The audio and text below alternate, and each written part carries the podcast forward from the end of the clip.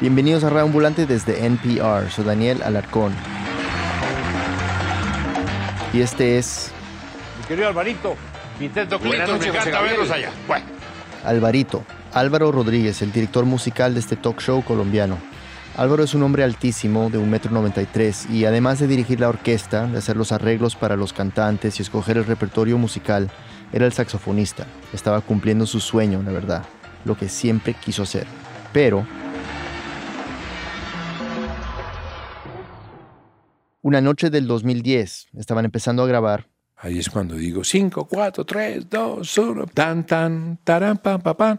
La primera nota tenía que sonar y la primera nota hizo. Sonó el viento afuera y yo ahí mismo paré la banda. Álvaro no entendía qué pasaba. Llevaba casi 20 años tocando el saxofón y lo hacía muy bien.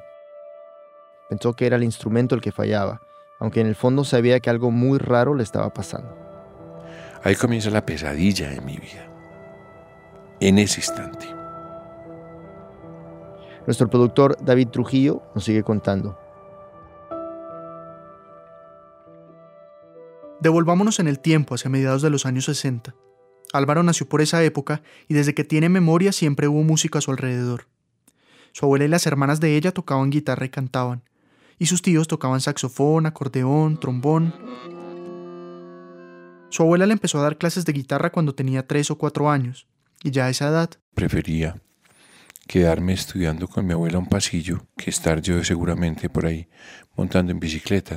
Sus tíos también le enseñaban música, y en los 70 crearon una orquesta tropical muy famosa en Colombia, los Black Stars.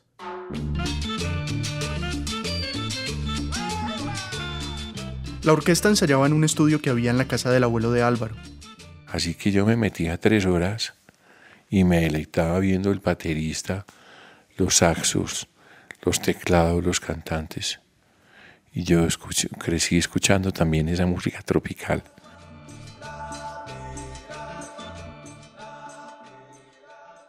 A los siete años, su papá lo empezó a llevar a clases de música en el conservatorio. Su mamá lo veía como un gran pasatiempo, una actividad para los ratos libres. Por eso, cuando estaba en el colegio, Yo quería participar en el coro de la misa, en la banda de rock, en el conjunto vallenato, en lo que fuera música, yo estaba siempre dispuesto. incluso se acuerda del primer concierto que dio. Tenía 10 años. Fue de- para mil alumnos del colegio yo cantando una canción al estilo country de un vaquero famosísimo que se llamó Pecosville. Pecosville fue un superhombre en todo Texas. Y por más que se hable de él, Y Pecosville, me imagino que él también tenía sus sueños y yo tenía el sueño de desenfrenado de ser artista.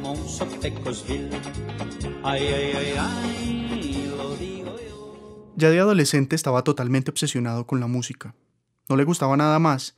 No era muy bueno en matemáticas, ni en literatura, ni en química, pero era un gran músico. Se adaptaba a un nuevo instrumento de manera casi natural. Y siempre estaba buscando escenarios donde tocar. Podía ser la tarima de un teatro o la sala de la casa de algún amigo. Y lo invitaban todo el tiempo a ser parte de bandas. Álvaro tenía un gran futuro como músico, pero cuando tenía 18 años y estaba a punto de graduarse del colegio, Mi mamá me dijo, bueno, mi amor, entonces tú qué vas a estudiar finalmente. Y yo le dije a mi mamá, no, pues decidí, yo le dije música en la nacional. La respuesta de su mamá fue un silencio absoluto, y también una llamada a un primo psicólogo para que intentara convencerlo de no estudiar eso. Para ese momento su papá ya se había muerto, y aunque él sí lo motivaba a dedicarse a la música, con su mamá era diferente. Yo sentía que le daba un poco de temor eh, que mi talento me llevara en esa época a dedicarme a la música. Porque claro, en esa época la música se relacionaba con la fiesta, el alcohol, la bohemia. No es que a su mamá no le gustara que él cantara o tocara instrumentos, pero para ella la música debía ser más un hobby que una carrera. Ella esperaba que su hijo fuera un profesional. seguramente de corbata o de las profesiones que normalmente eh, lo llevaban seguramente a uno al éxito. La mamá de Álvaro simplemente le prohibió estudiar música, pero lo consoló con un regalo. A los 18 años me llegó mi, mi sueño dorado, el saxofón. Era el instrumento que más le gustaba. Su papá siempre ponía a Bob Fleming, un saxofonista famoso durante los almuerzos familiares de los domingos, y Álvaro había aprendido a tocar el instrumento con sus tíos. Le encantaba el sonido grave del saxo.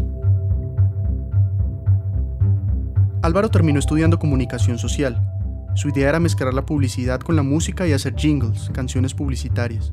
Pero cuando se graduó, se dio cuenta de que este era un gremio tremendamente cerrado, y era muy difícil competir contra agencias de publicidad que tenían la tecnología para grabar. Vendí varios jingles y todo, pero, pero finalmente eh, terminé frustrando otra profesión, otra situación con mi música. Necesitaba una estabilidad económica, así que tuvo que buscar otros trabajos. Pero mira que yo digo que yo siempre anduve con mis sueños en el baúl del carro, porque siempre estaba mi saxofón y mi guitarra en el carro. A mediados de los 80 entró a trabajar a Caracol Televisión, una de las programadoras más importantes del país. Ahí vendía pauta publicitaria, pero en realidad quería ser el productor musical, poder escoger la música de los programas, componer las canciones de las telenovelas. Para eso tenía un plan. Como siempre tenía sus instrumentos en el carro, entonces podía tocar en todas las celebraciones y darse a conocer. Por el cumpleaños de mi jefe, porque iban a hacer la reunión de fin de año, porque cualquier cosa. Y funcionó. Y allá llegó el chisme a presidencia, que Alvarito, el comercial, tocaba el saxo y además la guitarra. Una tarde el presidente de Caracol le pidió que fuera a verlo inmediatamente y que llevara sus instrumentos. Álvaro estaba ilusionadísimo. Pensaba que le iba a pedir que musicalizara una novela o que hiciera un par de jingles. Pero lo que le dijo su jefe no tenía nada que ver con su trabajo o una nueva posición. Le pidió que tocara en una fiesta con otros directivos y clientes de la empresa. O sea, mi aspiración de productor no pasó más que de ser un buen animador de esos tipo trío y de guitarra, porque para todas las fiestas me llamaban. Y en eso se quedó. Pero Álvaro realmente no le molestó. Siguió trabajando en lo suyo y siguió yendo a todas las celebraciones de la presidencia. Y no le pagaban. Pues iba gratis, compartía un par de whiskies y tocaba porque yo lo que quería era cantar y tocar mi saxofón. Y eso en parte lo hacía feliz, aunque claro, en el fondo había un vacío. Cada sueño que yo construía musical se iba desvaneciendo.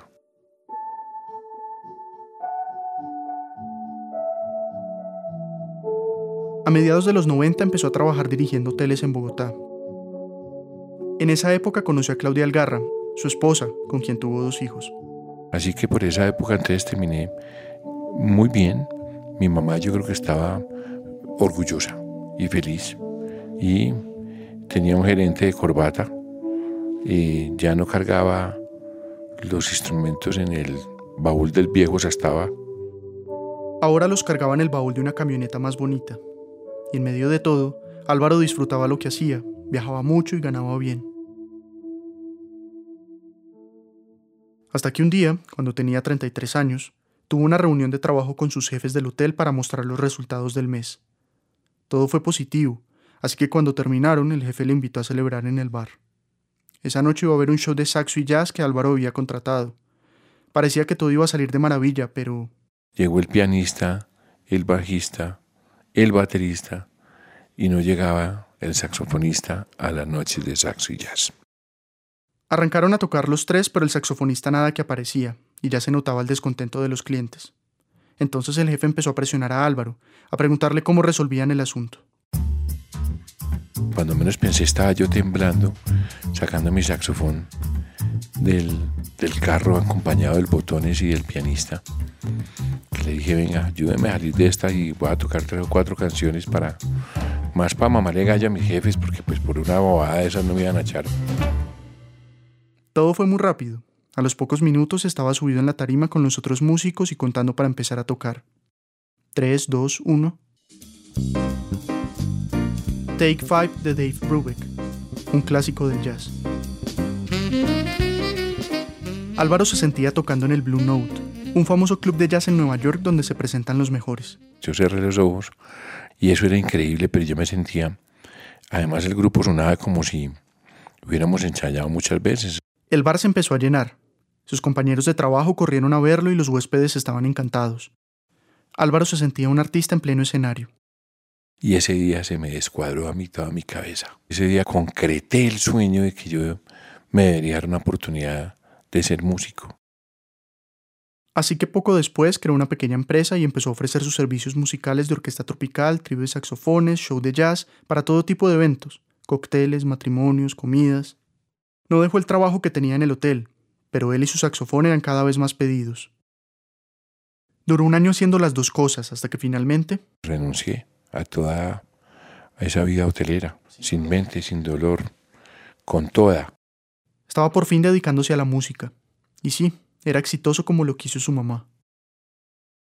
En el 2002 lo contrataron para presentarse en una reunión privada.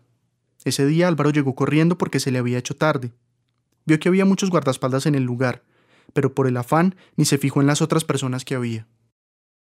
A los 20 minutos de estar tocando, se le acercó un señor de bigotico y le dijo que estaba fascinado con su saxofón, que si podía darle una tarjeta. Álvaro quedó boquiabierto cuando se dio cuenta de quién era. Ese fue el encuentro, nada más y nada menos, con el presidente de la República del momento, el doctor Andrés Pastrana. Pastrana lo felicitó por el show. A las pocas semanas lo llamó para contarle que en los próximos días iba a organizar una cena especial en Cartagena. El invitado especial sería Bill Clinton, el expresidente de Estados Unidos que iba a dar una conferencia a empresarios del país. Pastrana conocía a Clinton, sus, sus gustos musicales, y sabía que tocaba el saxofón. Lo que quería Pastrana no era que Álvaro simplemente amenizara la cena, sino tocar temas para que en algún momento de esa cena lográramos persuadir a Clinton y el presidente tocara una canción. con un saxo que le iban a regalar. Álvaro aceptó sin dudarlo. President, thank you for coming to welcome us. I'm delighted to be here with Queen Noor and the other Americans at this uh, important conference that begins tomorrow. Lo citaron en Cartagena y esa noche Álvaro empezó a tocar. Clinton estaba encantado. Después de un rato el presidente se levantó de la mesa y lo abrazó. Entonces Álvaro le entregó el saxofón y una boquilla. Y él humedece la caña, y es el Cine Verico, el saxofonista que va a tocar. Se subieron los dos a la tarima y empezaron con Summertime. Con el primer tema fue suficiente para que se desbaratara todo el protocolo y se vinieran frente a la tarima como si estuviera presentando cualquier artista internacional. Las palmas, los gritos, el otro, otro, otro. Eso me dio a mí un reconocimiento y una fama impresionante. Ese fue el destape de mi carrera duro. Ese fue el cañón que me disparó. Porque claro, la foto de los dos salió en los periódicos y las revistas más importantes de Colombia. Empezaron los conciertos. Un concierto con la magia de la interpretación del saxo de Álvaro Rodríguez. las entrevistas. Para nosotros un placer recibir a Álvaro Rodríguez con su saxofón. Álvaro Rodríguez con su Saxobanda Show. Hasta entró al estudio y grabó cinco discos, incluyendo uno producido por Armando Manzanero, el cantante y compositor mexicano con quien también dio un concierto en Bogotá. Álvaro sentía que estaba en medio del sueño que siempre había querido. Porque es que uno, mientras que ha buscado toda la vida ser músico y que eso no se había podido dar y que usted había visto a todos los grandes y que usted quería soñar y verse como algún grande de esos algún día y de un momento a otro dejar toda su profesión y a los dos o tres años comenzar a, a vivir este tipo de experiencias, pues eran experiencias muy difíciles de poder explicar. En el 2010 lo contrataron como director musical del programa de José Gabriel, del que hablamos al principio. Era uno de los talk shows más importantes de la televisión colombiana. Ahí Álvaro dirigía la orquesta, componía todas las cortinillas musicales y tocaba el saxofón. Grababan cada semana y tenía que tener preparado un repertorio para cada invitado. Dividía su tiempo entre grabar los episodios y seguir yendo a los eventos para los que lo contrataban. Era pesado, a veces tocaba el saxofón por más de 10 horas al día. A finales de ese primer año, anunciaron que el programa saldría del aire porque el presentador se iba del país. Cuando estaban grabando uno de los últimos episodios del programa, Ahí es cuando digo 5, 4, 3, 2, 1, tan, tan, tarán, pam, pam, pam. La primera nota tenía que sonar y la primera nota hizo, pf, pf, sonó el viento afuera. Y yo ahí mismo paré la banda. Y ve que es tan raro. la gente de producción le preguntó que qué pasaba. No se dieron cuenta ustedes, pero mis primeras dos notas no, sonaron, no sonaron. Hay un desajuste en el saxo. Listo, Alvarito, tranquilo. Hágale, cuente otra vez y entra José Gabriel. Un, dos, tres, me concentré. ¡Pum! Arrancó, pero ahí quedó. Que algo había pasado raro. Durante el descanso de la grabación, Álvaro salió a llamar a su otorrino. Unos años antes había tenido una parálisis del lado izquierdo de su cara. Había sido un virus que no le dejaba tocar bien el saxo. No fue algo grave. El médico le dio unas pastillas y lo mandó a unas terapias faciales para recuperar la movilidad de los músculos. En un mes pudo volver a tocar el saxofón. Entonces pensó que le estaba volviendo a dar lo mismo y se lo dijo al médico, pero él le respondió, Álvaro, mm, miremos bien qué es lo que tienes, porque no hay riesgo de que un tema viral de esa categoría te repita. Así que yo te espero aquí, urgente, en mi consultorio, para que hablaremos el tema. Y Álvaro quedó helado. Una pausa y volvemos.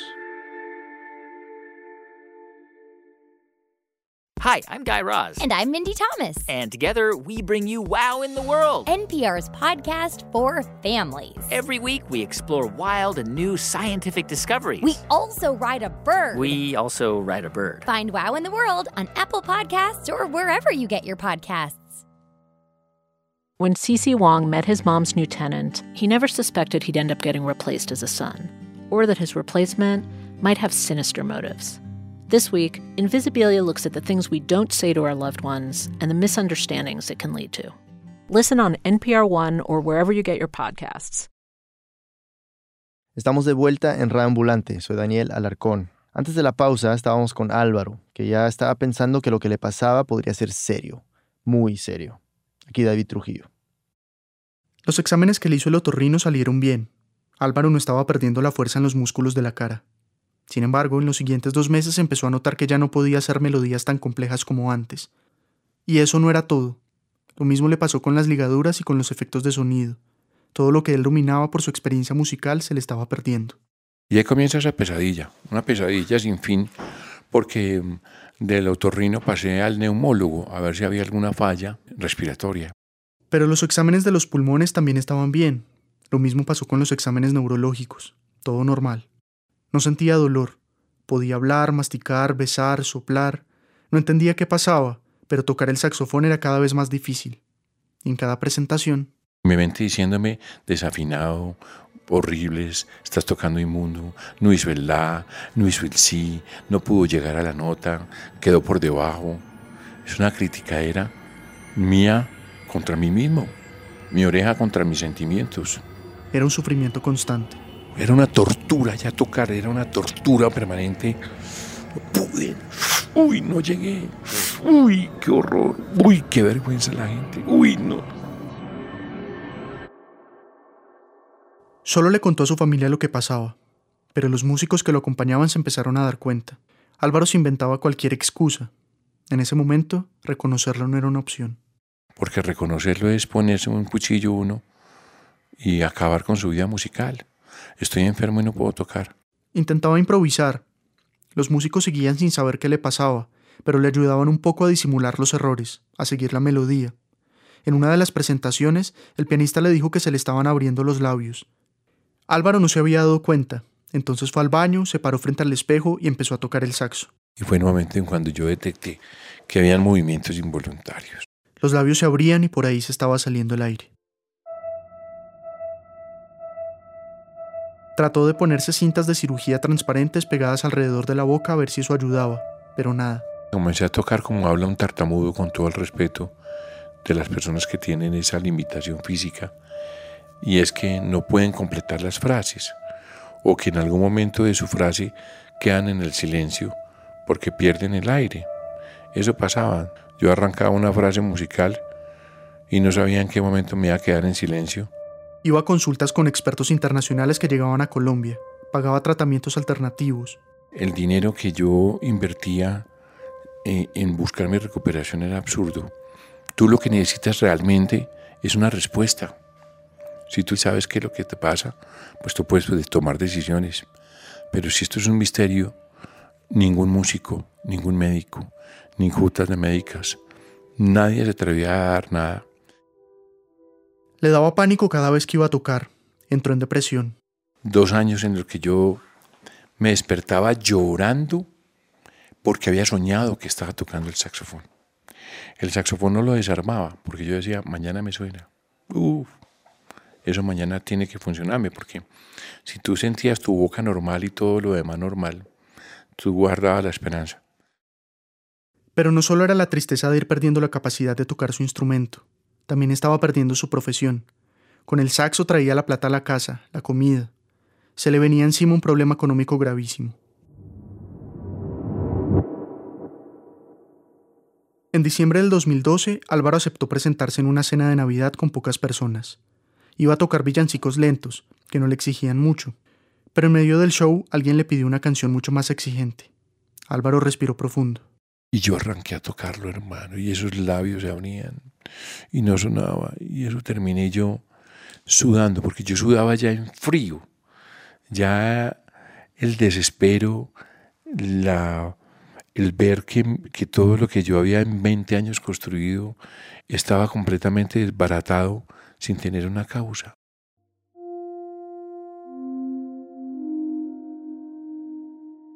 Terminó la presentación. Álvaro agradeció a los invitados, se despidió y guardó el saxofón. Antes de subirse al carro, llamó a Claudia, su esposa y su socia en la empresa. Me dice, hasta hoy trabajo. No vuelvo a tocar en un solo evento. Yo no puedo seguir, estoy desesperado. Parte de, de nuestra vida sentimental estaba enfocada en la música, en mis serenatas, en todo lo que yo... Uno con la música, pues, Ave María, expresa muchos sentimientos. Horrible, lloraba, tenía pesadillas, muchas lágrimas, muchas, muchas, muchas. Y era el dolor, porque finalmente, si tu esposa te ha visto triunfar, la música ha sido su vida, eso ha sido su pasión y cada vez tocaba menos y menos y menos. Ya era muy notorio. Y el saxofón se le volvió como un perro bravo, que cuando tú pasas por una casa y a ti sale el perro y te ladra, tú cada vez que pasas por esa casa ya pasas con cuidado y miras con miedo. Entonces eso le pasaba a Álvaro con el instrumento. Él lo miraba, pero lo miraba con miedo porque sabía que si lo cogía no iba a poder tocarlo, no iba a poder interpretarlo. Y le dije a mi señora, mira, Aquí está tu esposo, el papá de tus hijos, el trabajador, el luchador, el socio. Eh, pero el saxofonista se murió hoy. Yo le di mucho apoyo a él. Em, yo soy mucho más tranquila. Manejo el estrés tal vez de otra manera. Yo nunca le dije que él tenía que seguir tocando, yo nunca le recriminé el haber, el haber dejado el saxo de lado. No, nunca, nunca. Era como el curso de la vida que teníamos que, que seguir. Yo me monté en el carro llorando y, y arranqué mi duelo y acepté mi duelo.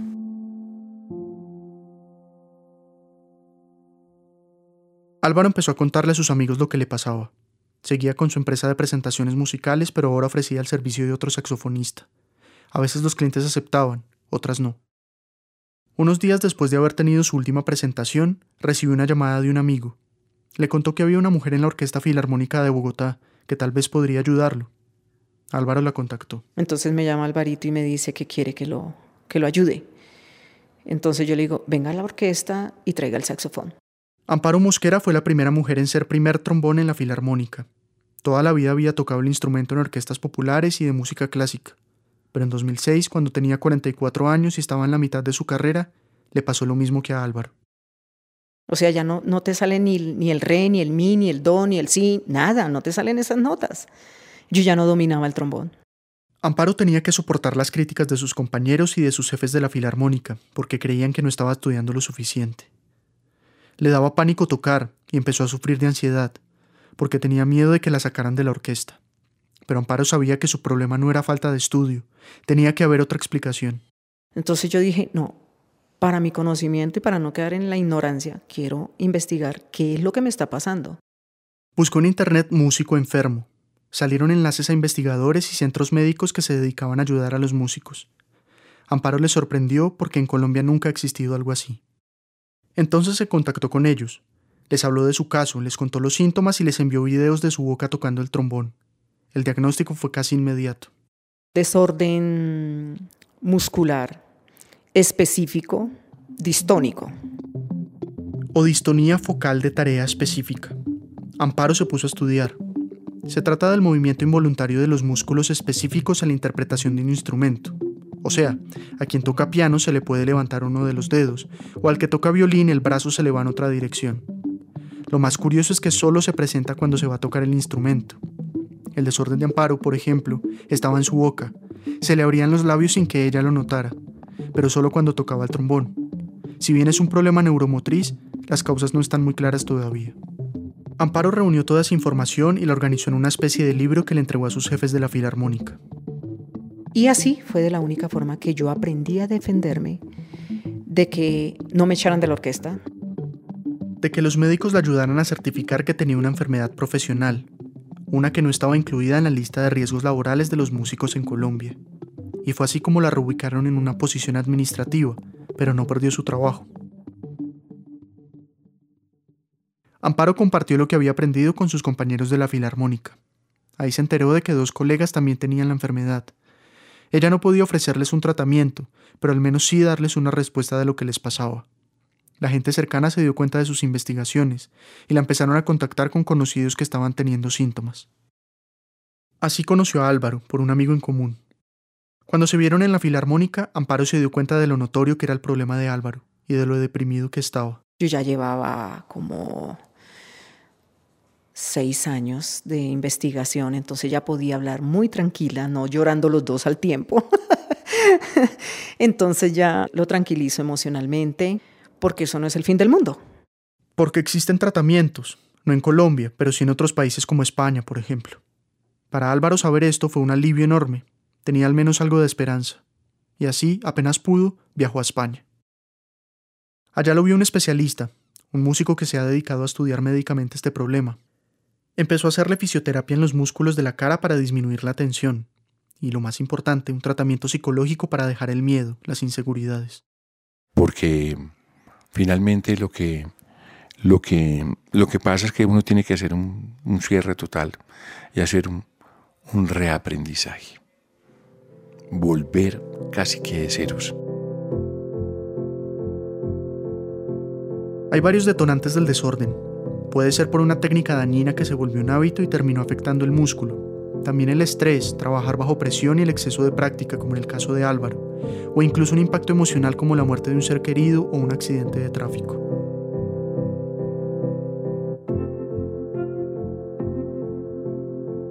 Álvaro estuvo un mes en España hasta que ya no pudo pagar más. El tratamiento costaba unos mil dólares por semana y era imposible saber cuánto iba a durar. Entonces volvió a su país, decepcionado. De saber que en Colombia realmente no hay ningún especialista aún que conozca este tema pero ya no estaba deprimido. Cuando uno entiende qué pasa con una distonía, uno comienza a ver la música diferente. Ya sabía que no podía tocar el saxo hasta tener un tratamiento, así que empezó a buscar opciones para sentirse músico otra vez. Encontró que había un saxofón electrónico que funcionaba como una especie de sintetizador de viento, pero que se tocaba con el mismo movimiento de los dedos. Es largo como un clarinete, tiene la misma embocadura de un saxofón, pero se sopla no tiene la fuerza que uno exige para tocar la caña del instrumento metálico. En Colombia no lo vendían, así que lo compré en Estados Unidos. Estaba muy emocionado. Hacía tres años no tocaba. Y llegué a mi casa, una noche, ocho de la noche, y armé el saxofón. Y mis hijos salieron felices y mi esposa. Y yo comencé a sonarlo. Pero te suena bien, pa, suena parecidísimo. Parece el saxo tuyo, sí, yo sé que sí, muchachos.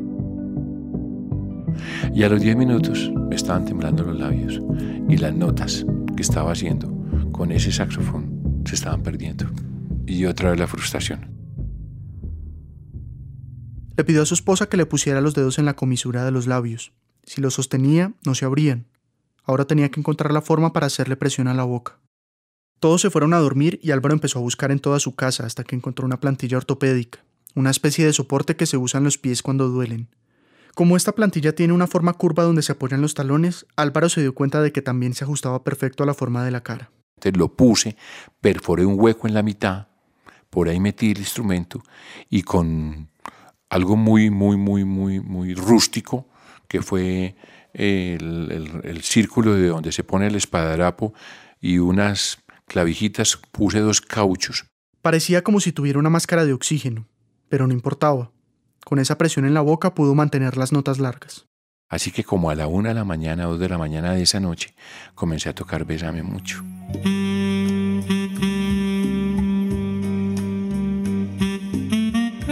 Mis hijos se pararon y mi señora, ay, está tocando, está tocando.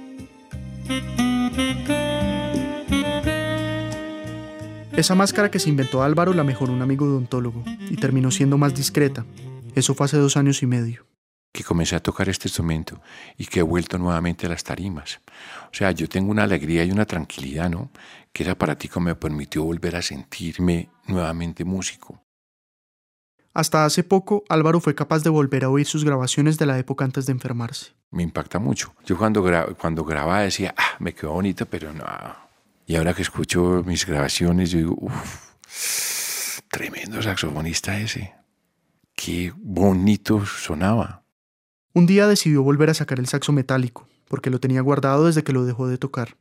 Lo armó y lo puso en su estudio, y cuando lo ve... Ya no me produce tristeza. El saxo electrónico me ayudó a salir de esa pena.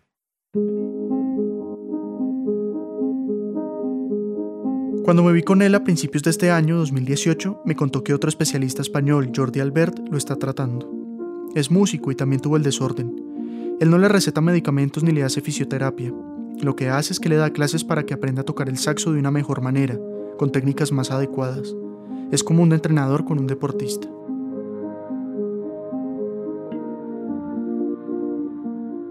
Hablé con Jordi por videollamada para saber cómo va Álvaro. Han pasado pocos meses de tratamiento y la distancia lo dificulta un poco, pero se comunican constantemente y Jordi le manda ejercicios diarios. Se vieron una vez en Colombia en octubre del 2017, pero la idea es que puedan verse más a menudo ahora está volviendo a estudiar y lo que observamos básicamente es que podía volver a tocar el saxofón. Pero claro, volver a tocar no es lo único. ¿Sabes? Hay que seguir, hay que tocar y montarse en un escenario y tocar una canción. Eso es la recuperación real. Y depende en gran parte del empeño que Álvaro le ponga al tratamiento. Cuando lo entrevisté en su casa, me atreví a hacerle una petición. Le pregunté si se animaba a tocar el saxofón metálico enfrente mío. Llevaba seis años sin hacerlo delante de otras personas que no fueran su familia o sus terapeutas. Dudó un poco, pero terminó aceptando. Empezó a lavar la boquilla. Este lo volví a sacar ahorita, hasta hace. hasta en noviembre. Yo lo tenía guardado. Con este fue que yo aprendí, con este fue que, mm, yo, digamos, eh, eh, yo soy tenorista realmente. Este es mi saxofón, el tenor. Humedeció la caña y se paró frente a un espejo arrancó a tocar Take Five, la misma canción que tocó 20 años atrás en el bar del hotel.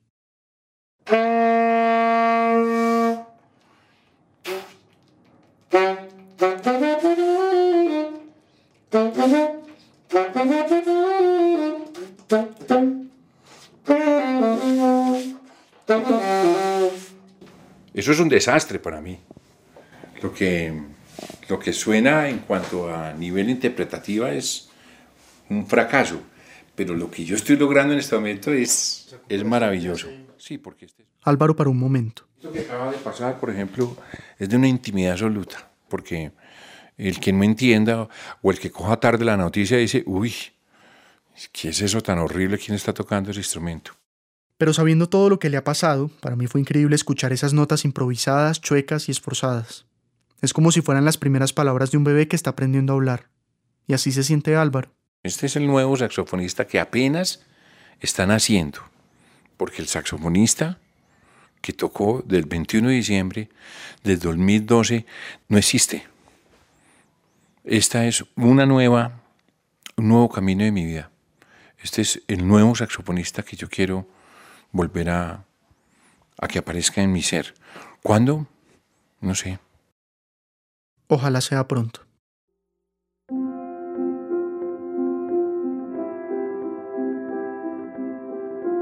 Es imposible saber en cuánto tiempo Álvaro volverá a tocar su saxo metálico. Cuando publicamos esta historia todavía seguía con su tratamiento. Hoy en día tiene una fundación que busca ayudar a músicos colombianos con este desorden. Amparo le ayuda en esta tarea y sus objetivos son grandes. Aparte de incluirlo en la lista de enfermedades profesionales de los músicos en el país, esperan crear un centro de investigación y tratamiento para este tipo de trastornos. Las canciones de saxo en este episodio son grabaciones del propio Álvaro. David Trujillo es productor de Ambulante y vive en Bogotá. Esta historia fue editada por Camila Segura y por mí. El diseño sonido es de Andrés Aspiri. El resto del equipo de Ambulante incluye a Jorge Caraballo, Patrick Mosley, Laura Pérez, Ana Prieto, Barbara Sawhill, Ryan Swiker, Luis Treyes, Elsa Liliana Ulloa, Luis Fernando Vargas y Silvia Viñas. Carolina Guerrero es la CEO. Ambulante se produce y se mezcla en el programa Hindenburg Pro. Conoce más sobre Ambulante y sobre esta historia en nuestra página web, raambulante.org y únete a nuestro club de podcast, un grupo privado en Facebook donde discutimos sobre el episodio de la semana con otros oyentes y miembros de nuestro equipo. Búscanos como Club de Podcast Radioambulante. Otra manera de comunicarte con nosotros es a través de nuestra lista de WhatsApp. Envía un mensaje al número más 57 322 9502 192 y quedas conectado. Repito el número, más 57 322 9502 192. Jorge me asegura que no hay nada de spam, pero te mantendremos al tanto del nuevo episodio y podrás grabar mensajes de voz con comentarios, críticas, preguntas, quejas, saludos a todo el equipo. Radio te cuenta las historias de América Latina. Soy Daniel Alarcón. Gracias por escuchar.